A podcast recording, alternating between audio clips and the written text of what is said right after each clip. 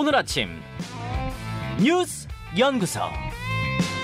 오늘 아침 뉴스의 맥을 짚어드리는 시간 뉴스연구소 오늘도 두 분의 연구위원 함께합니다. CBS 김광일 기자, 뉴스톱 김준일 수석 에디터 어서 오십시오. 안녕하세요. 예, 첫 뉴스 어디로 갈까요? 문체부 장관의 유인촌 유력 검토. 예, 윤석열 대통령 빠르면 오늘 개각을 발표할 거다 이런 얘기가 들리는데 문체부 장관에는 유인촌 특보가 유력하다고요? 네, 배우 출신이고 MB 정부 때 문체부 장관 했던 거 다 알고 계시잖아요. 네.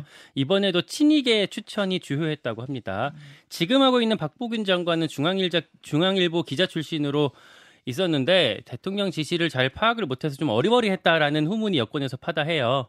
그러니까 여권의 얘기에 따르면 네, 네, 네. 약간 대통령이 좀 불편했다 뭐 이런 이야기인가요? 네, 맞습니다. 예. 작년에 공직기강 비서관실에서 그 복무 평가를 했었는데 그때도 하위권을 기록했다고 해요. 음. 다만 이제 뭐 후임자를 찾기가 어려웠고 윤, 대, 윤 대통령의 어떤 인사 스타일이 있기 때문에 지금까지 계속 있다가 이번에 교체 대상에 오른 것으로 음. 보입니다. 예. 그리고 이종섭 국방장관도 교체 얘기가 나와요. 네. 요거는 어느 정도 예상이 됐었던 건데 그렇죠. 최근에 안보실 2차장이랑 국방비서관 어, 다 교체했었거든요. 그래서 안보 라인 한 번에 쫙 갈 거라는 얘기가 있었거든요. 음. 어, 사유를 공식적으로 언급하지는 않았고 앞으로도 그러지 않겠지만 해병대 순직 사건이랑 홍범도 장군 흉상 이전 문제 관련해서 정무 감각을 보이지 못했다는 점 이런 매끄럽게. 처리하지 못했다 뭐 이런 건가요? 네, 예. 그, 그리고 뭐 결재를 직접 하기도 했고요. 예.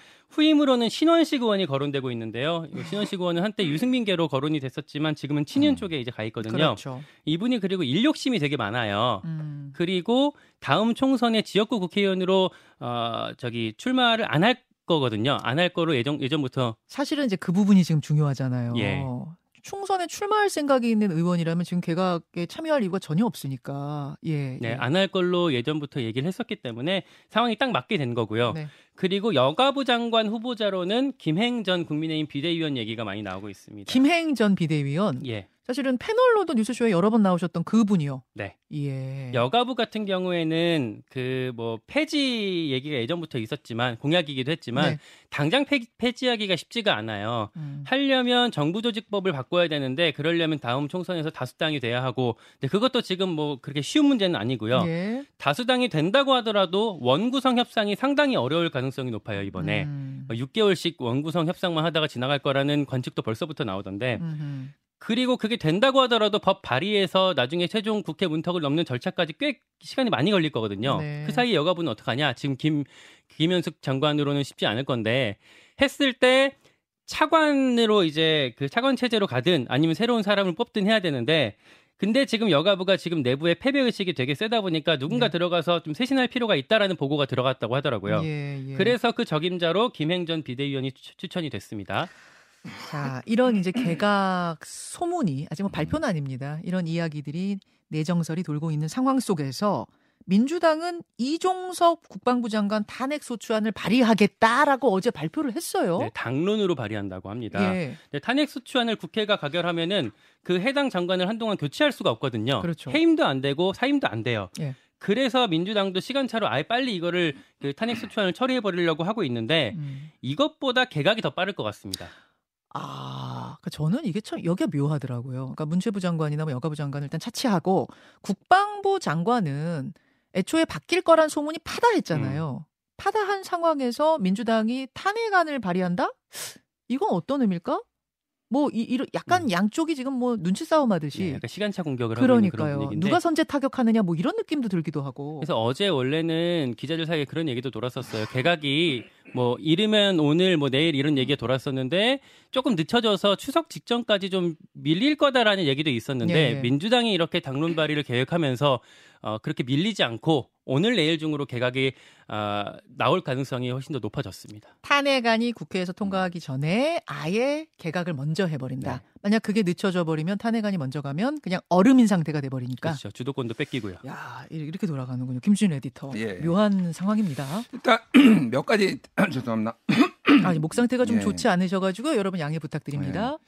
몇 가지 이제 특징들을 좀 말씀을 드리면은 최근에 윤석열 대통령이 장관들한테 네. 야당하고 싸우라 뭐 네. 이렇게 얘기를 해가지고 지금 뭐 한동훈 장관도 음. 그렇고 박민식 보훈부 장관 뭐 한덕수 총리 등등해서 지금 연이 설전 벌이고 있잖아요. 네. 요세 명의 특징이 제일 잘 싸우는 사람입니다. 어허. 아, 네. 지금 이제 한마평에 오르고 있는 세 사람. 신원 신원식 의원도 유인촌, 그렇고 김행. 김행 이제 뭐전 대변 비대위원. 전, 예, 전 비대위원 같은 경우에는 언론에 자주 나왔는데 상대 야당 패널하고 싸우는 걸로 유명했어요. 예. 음. 저희 저도 기억에 그때 정봉주 의원하고 김행전 음, 비대위원이 네. 함께 맞토론을 했는데 어 그때 마이크를 내려야 될 만큼 두 분의 설전이 뜨거웠어요. 그러니까 이런 기류, 뭐 소위 말해서 파이터들을 지금 기용을 했다. 이런 거를 하나 이제 볼 수가 있는 거고 예. 특징은 이제 다시 또 이제 MB, MB 인사 뭐 이렇게 아. 좀볼 수가 있는 거지. 지금 이주호 장관이 장관을 했는데 이게 사실 후임 장관인데 지금 장관의 전임 장관이 다시 후임 장관이 되는 거예요. 이주호 장관도 마찬가지고 아, 그러네요. 그렇고 유인촌 이제 장관도 마찬가지고 예, 예. 그리고 지금 뭐 MB 계열 소위 말해서 MB 때 인사들이 많, 굉장히 많잖아요. 그때 음. 몸에 담았던 장관이 아니더라도 예를 들면은 뭐 이제 안보실 이동관, 예, 뭐 이동관 방통위원장, 방통위원장도 대표적이고요. 그렇고 뭐 안보실 김태호 차장도 네. 그렇고 뭐 통일부 장관도 마찬가지고 음. 김영호 통일부 그러니까 전체적으로 다시 MB 사람들을 계속 어, 올드보이들을 기용한다 뭐 이런 게 하나가 있는 거고 음. 음, 유인촌 죄송합니다. 유인촌 장관 같은 경우에는 지금 이동관 방통위원장하고 투톱이 돼가지고 소위 말해서 언론 개혁 뭐 네. 이런 거를 좀 왜냐하면은 문체부가 방송을 제외한 나머지 신문에 대해서는 다 여기에서 관리를 하고 있거든요. 그러니까 방통위는 방송 통신 쪽인 음, 거고 음. 신문에 대해서는 문화부죠, 문체부죠. 그러니까 예, 음. 뉴스타파 지금 논란이 되고 있는데 뉴스타파와 관련돼서 뭐 신문법 뭐 이런 거가 다 적용이 되는데 여기에서 다 소관이에요. 맞아요. 그러니까 지금 박보균 장관이 그동안 제대로 일을 못했다. 조금 질책을 받는 상황인 것 같고 음. 또 하나는 정부 광고를 다 문체부에서 대행을 합니다. 예, 예. 그러니까 여기에서 사실 이제 수수료는 언론진흥재단이 지금 대행을 하면서 먹고 있고 뭐니까 가져가고 있고 그런데 정부 광고를 이제 대상으로 이렇게 할 가능성이 있는데 음. 네. 최근에 이제 장관이 되기 전에 특보 시절에 음. 어 이제 조선일보하고 인터뷰한 게 있어요. 예. 근데 이런 얘기를 했습니다. 어 예술을 정치적 도구로 삼는 건 공산국가에서는 하는 일이다. 뭐 부모 말도 안 듣고 이 바닥에 나온 사람들이 누구 말을 듣겠냐. 정부 예산을 지원하라고 요구, 요구해서는 안 된다. 나라 돈으로 국가 이익에 반하는 작품을 만드는 게 말이 되냐. 뭐 이렇게 해서 소위 말해서 좌파들 뭐 문화 쪽에는 지원하지 않겠다. 이런 거를 유인촌 특보의 예. 인터뷰입니까? 8월 29일 조선일보랑 예, 인터뷰한 예. 거거든요. 그러니까 이게 사실 이제 블랙리스트 논란이 있었어요. 음. 뭐 본인은 이제 아니라고 하지만은 국정원에서 당시에 좌파 연예인 대응 TF 같은 거 만들었는데 이게 문체부가 뒤에 있었다. 뭐 이런 논란이 있었는데 결과적으로 보면 이제 좌파 우파를 좀 갈라서 지원을 하는 화이트리스트, 블랙리스트가 다시 나타날 가능성 뭐 이런 우려들이 나오고 있습니다. 자, 오늘 김준일 에디터의 목 상태가 매우 좋지 않아서 조금 제가 분량을 줄여드릴게요. 예, 분량이 줄어들어도 이해하겠습니다. 아, 다음 이슈로 넘어가죠, 김광일 기자. 예, 문재인 30년 지기의 6년 구형. 울산시장 선거 개입 의혹 사건. 검찰이 송철호 전 울산시장에게 징역 6년 구형했습니다. 네, 이 사건 결심 공판이 어제 있었고요. 네. 검찰이 송철우 전 울산시장한테 징역 6년 그리고 당시 울산지방경찰청장이었던 황운하 민주당 의원한테 징역 5년을 각각 구형했습니다. 구형이요. 예, 청와대 정무수석이었던 한병도 민주당 의원한테는 징역 1년 6개월, 백원우 전 민정비서관한테도 징역 3년을 구형했어요. 네. 그러니까 구형이라는 게 다 아시겠지만 어, 검찰이 이 정도 형은 좀그 주셔야 됩니다. 네, 선고가 필요합니다라고 결심 공판에서 이제 주장을 하는 거예요. 울산시장 선거 개입 의혹 사건이 벌써 꽤 오래됐더라고요. 5년 전이에요. 가물가물한 분들도 계실 거예요. 2018년 지방선거 때 얘기고 네. 어, 요 사건이 벌어졌던 건 2017년 후반부입니다. 네. 문재인 전 대통령 30년 지기 친구인 송철호 당시 울산시장을 당선을 돕기 위해서 음흠. 청와대가 조직적으로 개입했다라는 의혹이었습니다. 예. 송철호 캠프에서 상대인 김기현 후보, 음. 지금의 이제 국민의힘 대표죠. 그렇죠. 김기현 후보 관련 제보를 청와대로 보냈고 네. 그거를 청와대에서 경찰한테 떨궈줬다. 라는 게 검찰의 시각이고 공소장이고 지금 공소 유지가 네. 되고 있는 거예요. 그래서 수사하게 했다 이런 거죠. 맞아요. 네. 물론 지금 말씀드렸던 음. 피고인들 그 징역 서- 그 징역 구형을 받은 피고인들은 어제 최후 변론에서도 억울하다. 예. 그리고 법원 그 법정 나와서 기자들한테도 나는 그 그런 사실 없다라고 무죄를 주장했습니다. 예. 자, 이게 지금 공소 제기가 2020년 1월이었거든요. 음, 그러니까 이 상당히 오랜 시간 지금 걸리고 있는 건데 이제 구형이 확정됐습니다. 구형 확정입니다. 김준 수석 에디터. 예. 예. 어떻게 보세요? 그러니까 두 가지를 봐야 되는데 네. 하나는 최근에 이제 김만배 신앙님 허위 인터뷰 뭐 요거에서 이제 굉장히 강한 어, 말들이 여당에서 나오고 있잖아요. 네. 뭐 사형에 처해야 된다. 음흠. 뭐 어, 국, 반국가 범죄다. 어제도 이 얘기가 나왔거든요. 예. 그러니까 이것도 선거 조작 어, 사건이라고 여당은 규정을 하고 있고 같은 맥락인 거예요. 그러니까 이거에 대해서 그래서 굉- 굉장히 강력하게 비판을 하고 있고 또 하나가 이게 너 5년 5년 6년 걸렸잖아요. 예. 이게 그러니까 기- 김명수 대법원이 이거를 좀 고의로 지연을 했다 이런 시각을 아. 여당이 가지고 있어요. 음. 사실 그때 뭐 김미리 부장 판사가 막 담당 판사였는데 좀 시간에 뭐좀 오래 걸리고 그런 게 있었거든요, 네. 실제. 그러니까 사법부 개혁, 왜냐면 대법원장 지금 바뀌잖아요. 네. 이제 사법부 개혁도 어제 이제 김기현 대표가 그것도 언급을 했거든요. 음. 그러니까 대법원도 이건 문제가 있다. 그러니까 그런 것도 좀 이제 봐야 될 것 같고 어쨌든 이거는 지금 재판에서 가려지겠지만은 여러 정황으로 볼 때 선거 개입 가능성이 상당히 높다. 그럼 문재인 정부의 도덕성 이런 것이 다 상당히 타격을 받을 수밖에 없을 것 같아요. 자, 구형이 확정됐습니다. 이 상황, 이 재판 상황은 보시면 되겠고요. 세 번째 뉴스가 저는 이게 뭔가 싶은데 깜짝 놀란 분들 많으실 거예요. 서울시가 이제 6만 5천 원만 내면 한 달 내내 무제한으로 모든 대중교통을 이용할 수 있는 카드를 내놓겠다. 이런 거예요. 네, 뭐그 무제한 교통카드라고 하는데요. 네. 이게 독일의 9유로 티켓이라는 게 있거든요. 유로 티켓. 예. 네, 한 달에 9유로, 그러니까 우리 돈으로 12,000원만 내면 대중교통을 다 무제한으로 탈 수 있는 거예요. 음흠. 근데 그게 성공했어요. 그렇죠. 그 대중교통 이용도 많이 늘어났고 네.